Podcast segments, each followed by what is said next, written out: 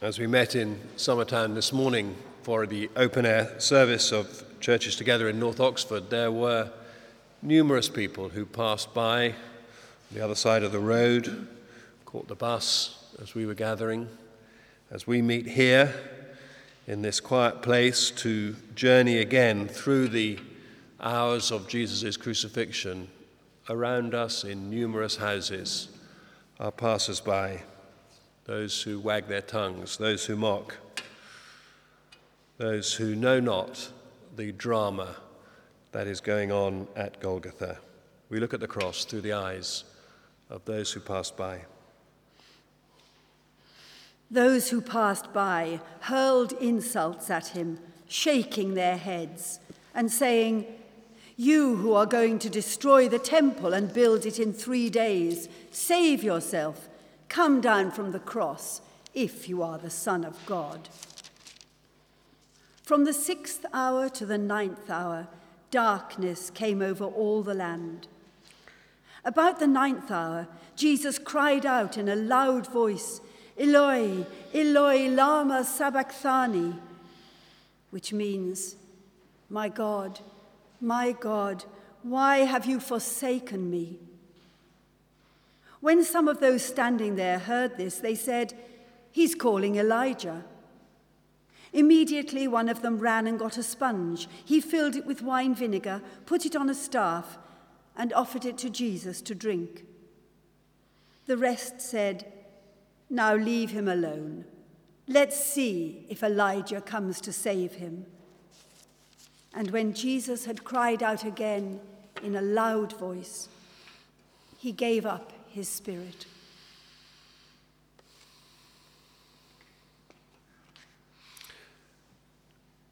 We love a public crucifixion. Seeing those dreadful people getting their just rewards, knowing that our city has got rid of a few more useless people, well, it makes a nice day out, doesn't it? And you can't help but admire the professionalism of the Roman soldiers. Of course, we, we don't like them, but they know how to crucify someone. They know how to put on a good show, I can tell you. They don't make mistakes. Nobody comes down from a Roman cross. Of course, the two thieves were not of much interest to us, but this Jesus, he really deserved it. He really fancied himself, he did. He got the comeuppance that he deserved, didn't he? He had built quite a reputation for himself with his preaching and claims of healing. Rubbish, of course. Tricks. Nobody gets healed, really. This life is all there is. You'd better make the best of it. All that talk about another kingdom, the kingdom of God. Who's he kidding? We said, if you're so clever, come on down. Of course, he couldn't just like everyone else. And the end, he proved it, of course. My God, my God, why have you forsaken me? Even he knew it was a disaster, the whole thing. Mark our words. You'll hear no more of Jesus of Nazareth. This story has been well and truly put to bed. That's the end of him and his followers.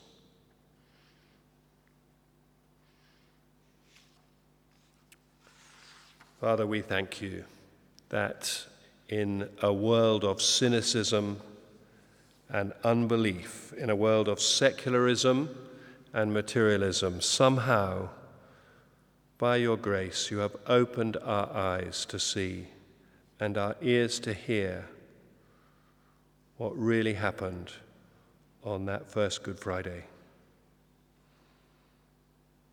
We recognize before you this evening that we are barraged by the mockery and the unbelief, the open hostility, often very sophisticated, of those who feel deeply threatened by our belief that Jesus is the Son of God and there is salvation in no other name under heaven.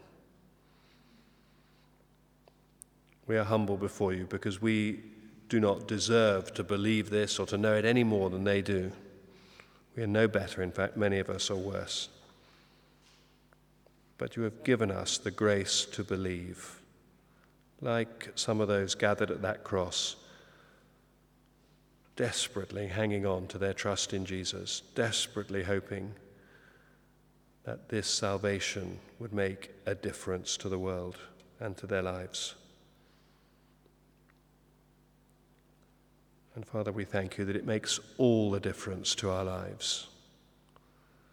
We thank you that understanding that the Lord Jesus died in our place means that we walk in forgiveness, we walk in healing, we walk in hope, we walk in a way that makes sense of the world. That you are at work in our world, that your sovereign purposes are working out, that you know uh, the end of suffering and where it will lead. And now, in the silence of these few minutes, Father, we cry out to you for those that we love and care for who are passers by, who either don't notice what's happening, have lost interest in it, grown apathetic to it, who are hostile to these world changing events. We pray for those that we love who pass by and do not believe. Spend a few minutes praying for them in silence.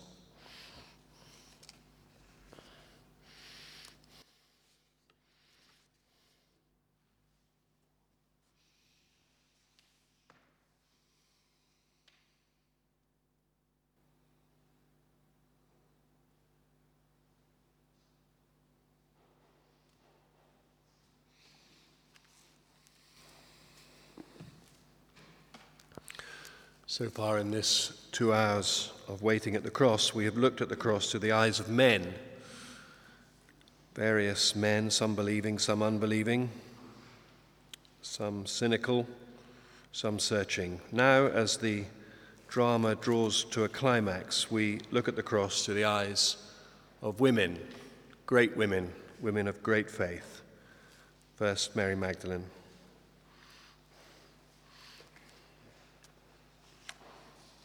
Many women were there, watching from a distance. They'd followed Jesus from Galilee to care for his needs. Among them were Mary Magdalene, Mary, the mother of James and Joseph, and the mother of Zebedee's sons. The women who had come with Jesus from Galilee followed Joseph and saw the tomb and how Jesus' body was laid in it. Then they went home and prepared spices and perfumes. But they rested on the Sabbath in obedience to the commandment.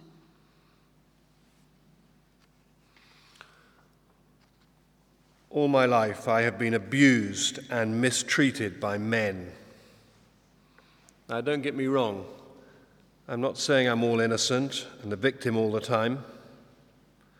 I know I could have made better decisions at various times of my life. I'm not making excuses.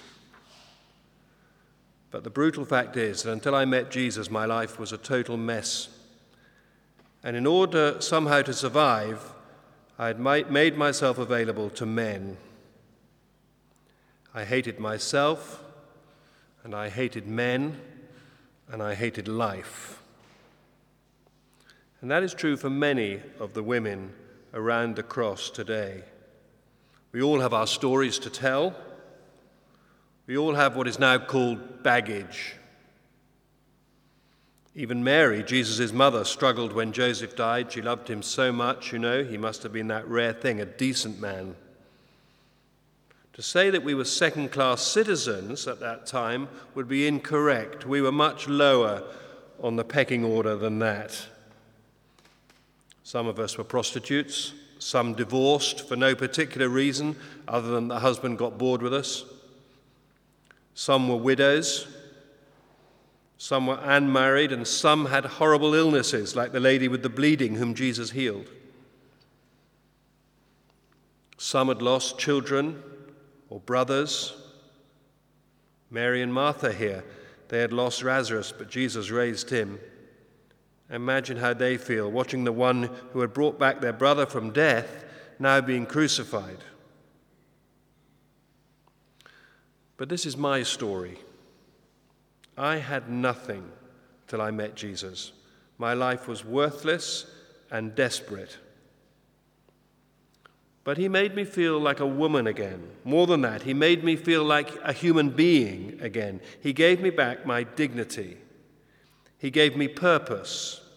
He gave me a reason to get up in the morning, looking after him and the disciples, coping with washing, their, their food. You can imagine they were all pretty hopeless at that sort of thing. I'm an example of that phenomenon love the sinner and hate the sin. I know Jesus really disapproved of my lifestyle when I met him. I could see it in his eyes. Not so much judgment as sadness that I was so lost. I do not condemn you, he used to say to people like me. I do not condemn you, everyone else did. Go and sin no more. Of course, not everyone changed, but I did, and I joined his followers. Best decision I ever made. But now, here we are at Golgotha. I can hardly bear to look up at the cross.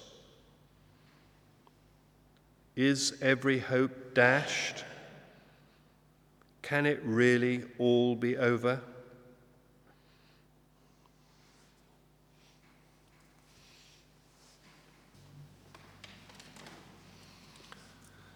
Let's pray.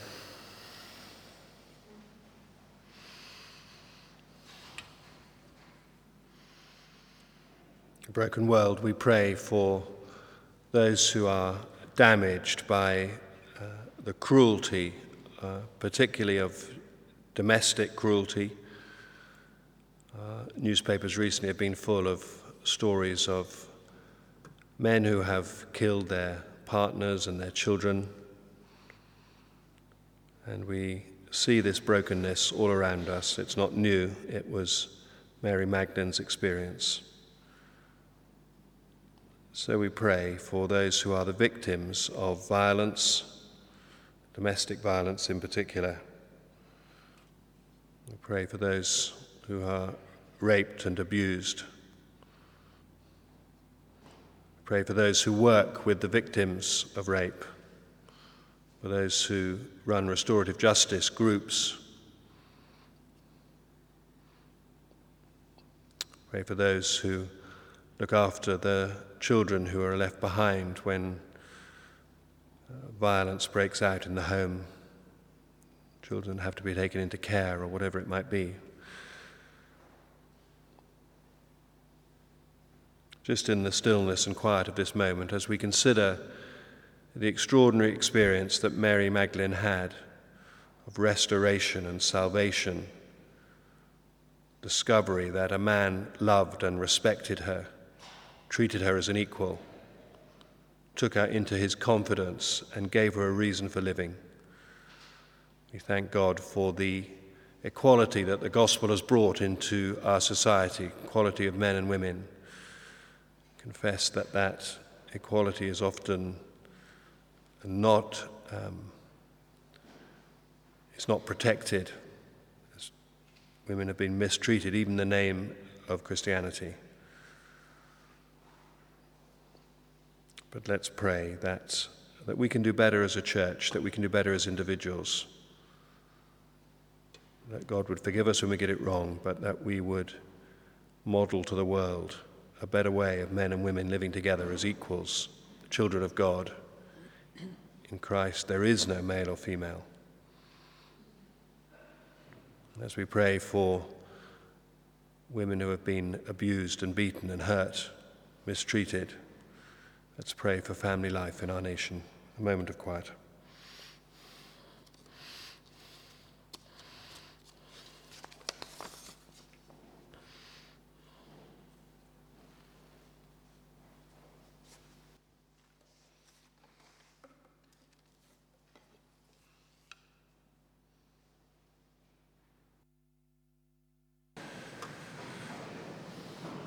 So we come to look at the cross through the eyes of the person who must, must have found it harder than anyone else Mary, the mother of Jesus.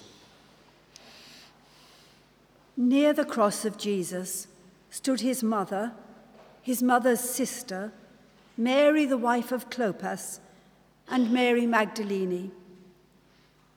When Jesus saw his mother there and the disciple whom he loved standing nearby, he said to her, Woman, here is your son, and to the disciple, Here is your mother.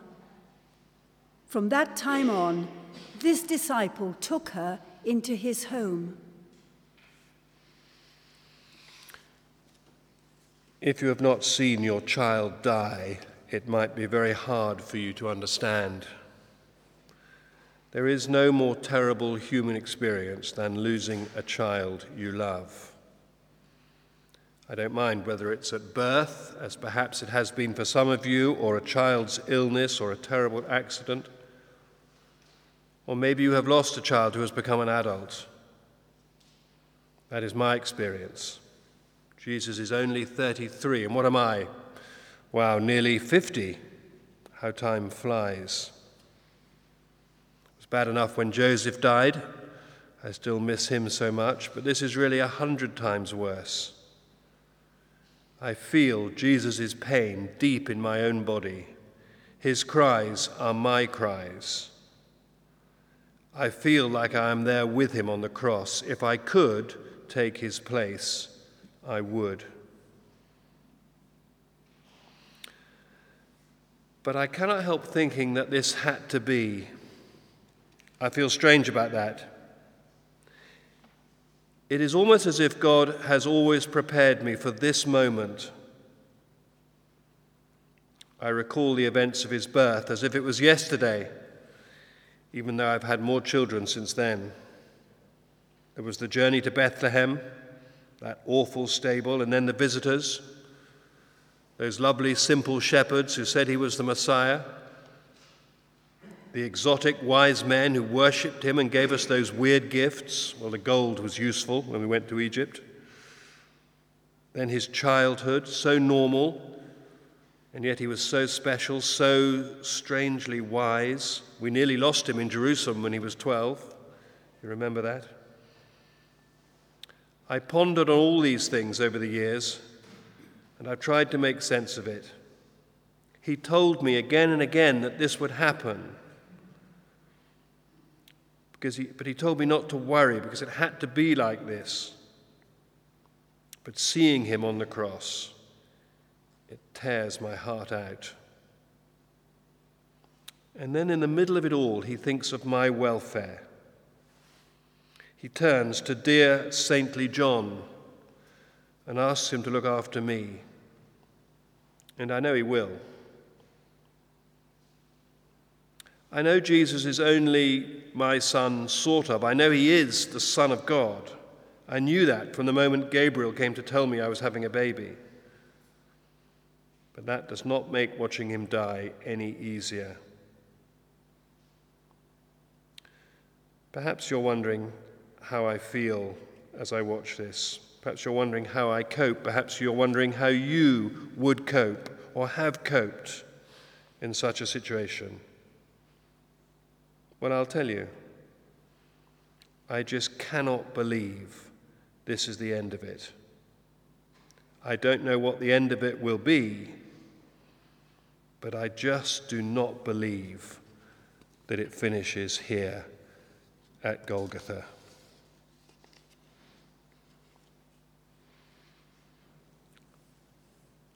We pray, Father, for those who have lost children.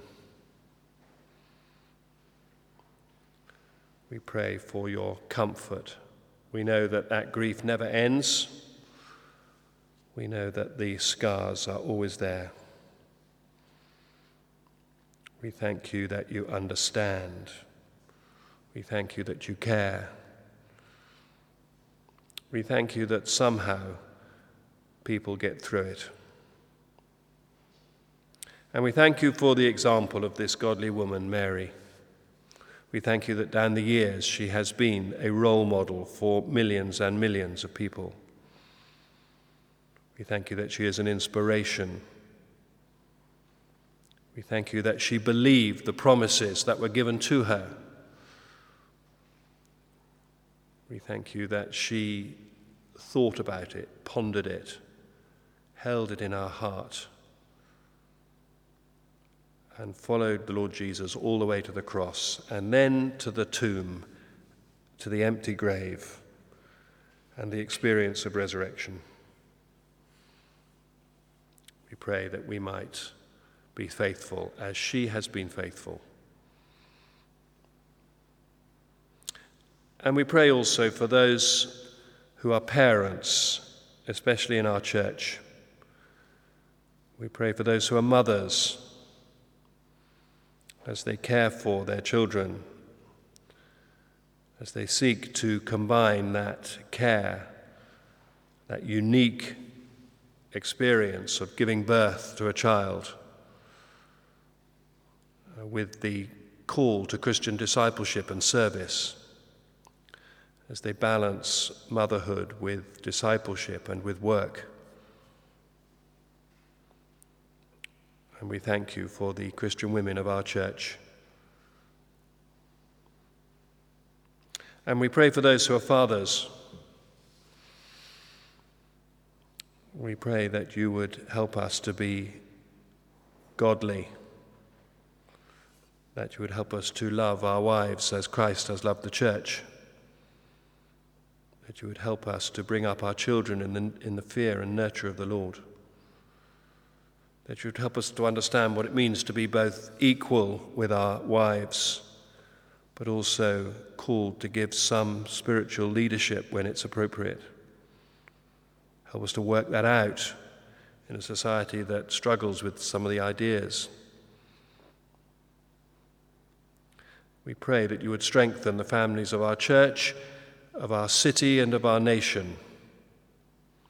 We pray in troubled times for a real understanding, a biblical understanding of what Christian marriage is,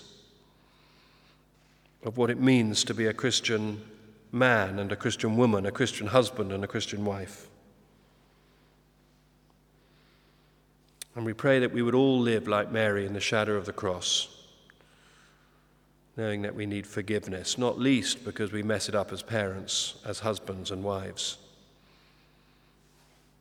We need to know that forgiveness. We need to know that you will always accept us, that you will always forgive us. We need to know that you kind of entrust us to one another, that we will look after each other as John was to look after Mary. That that is what Christian support and fellowship means, that we're not alone.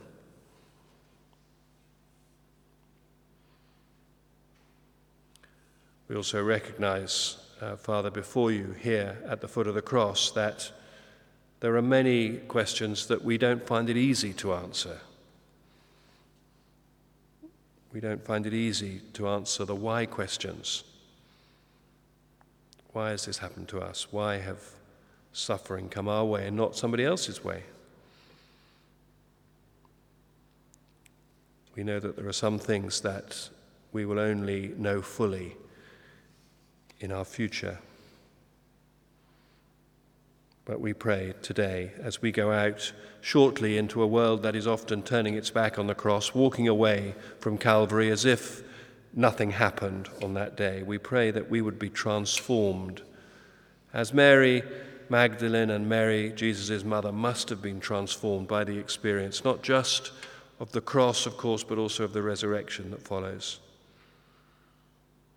We pray that we might be forgiven and resurrected people living in our community, loving, sacrificing, giving, even when we're struggling to answer some of the questions.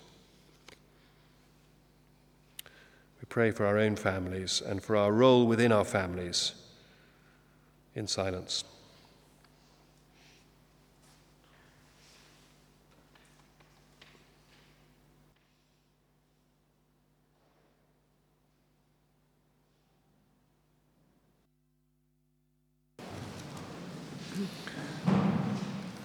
As the drama draws to a conclusion, two people stood by the cross and dealt with the body of Jesus Nicodemus and Joseph.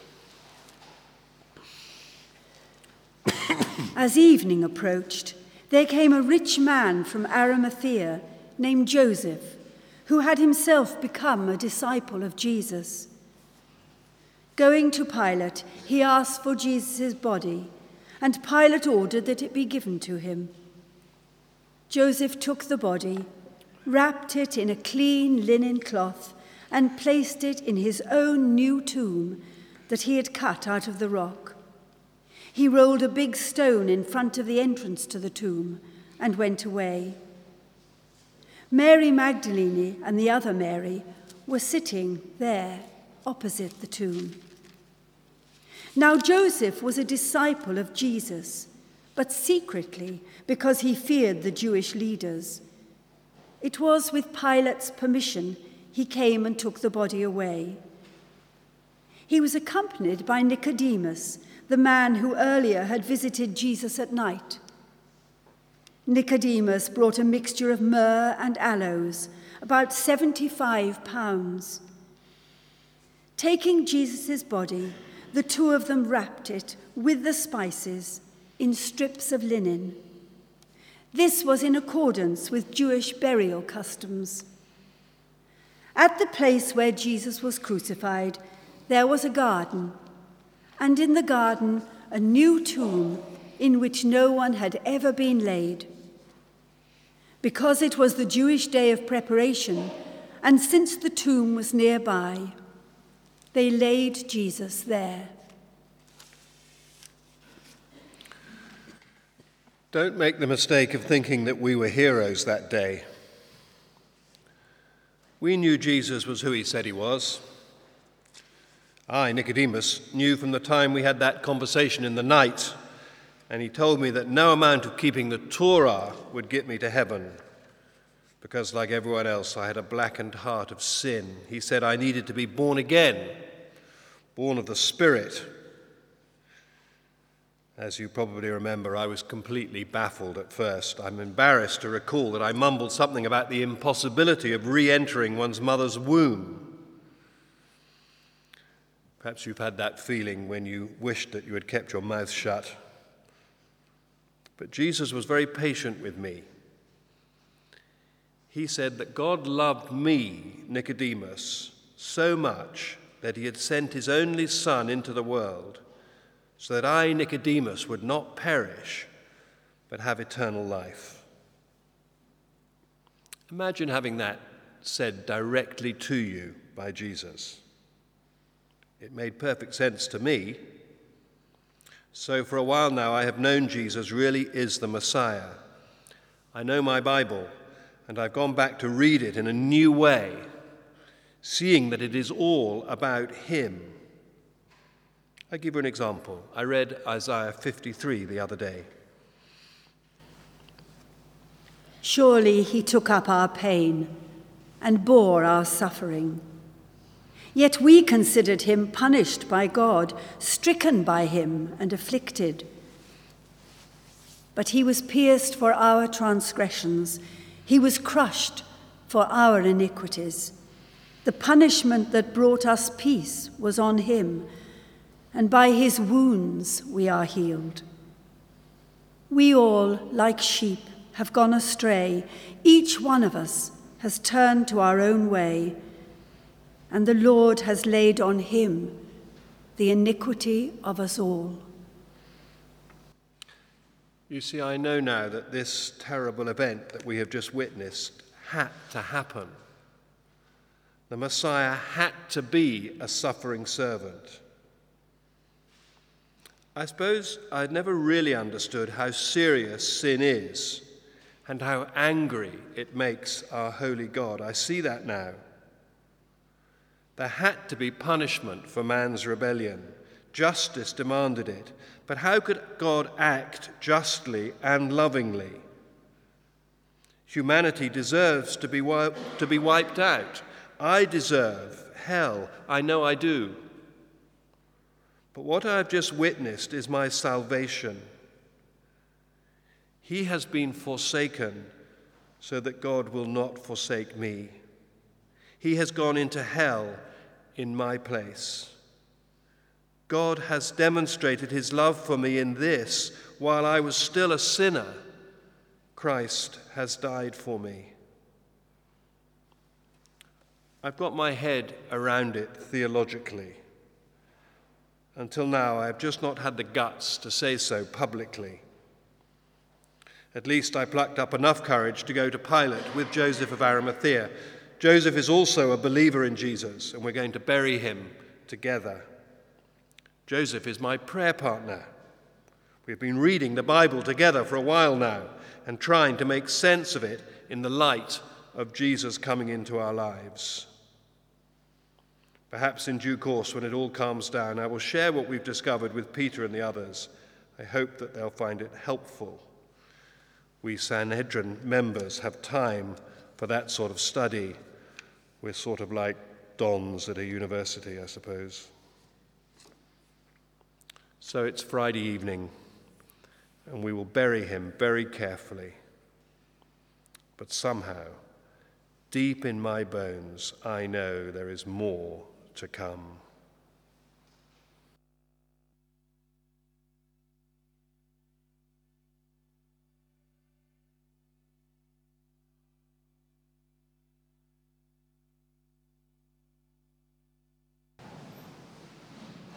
Of course, there is one forgotten man, Judas of Iscariot. When Judas, who had betrayed him, saw that Jesus was condemned, he was seized with remorse and returned the thirty pieces of silver to the chief priests and the elders. I have sinned, he said, for I have betrayed innocent blood. What is that to us? They replied. That's your responsibility. So Judas threw the money into the temple and left. Then he went away and hanged himself. The chief priests picked up the coins and said, It is against the law to put this into the treasury, since it is blood money. So they decided to use the money to buy the potter's field as a burial place for foreigners. That is why it has been called the field of blood to this day. Then what was spoken by Jeremiah the prophet was fulfilled. They took the 30 pieces of silver, the price set on him by the people of Israel, and they used them to buy the potter's field, as the Lord commanded me. I am the man who never got to the cross. What a terrible mistake. Don't make my mistake. Now may the blessing of God Almighty, the Father, the Son, and the Holy Spirit be among you this Good Friday and this Easter time and remain with you always. Amen.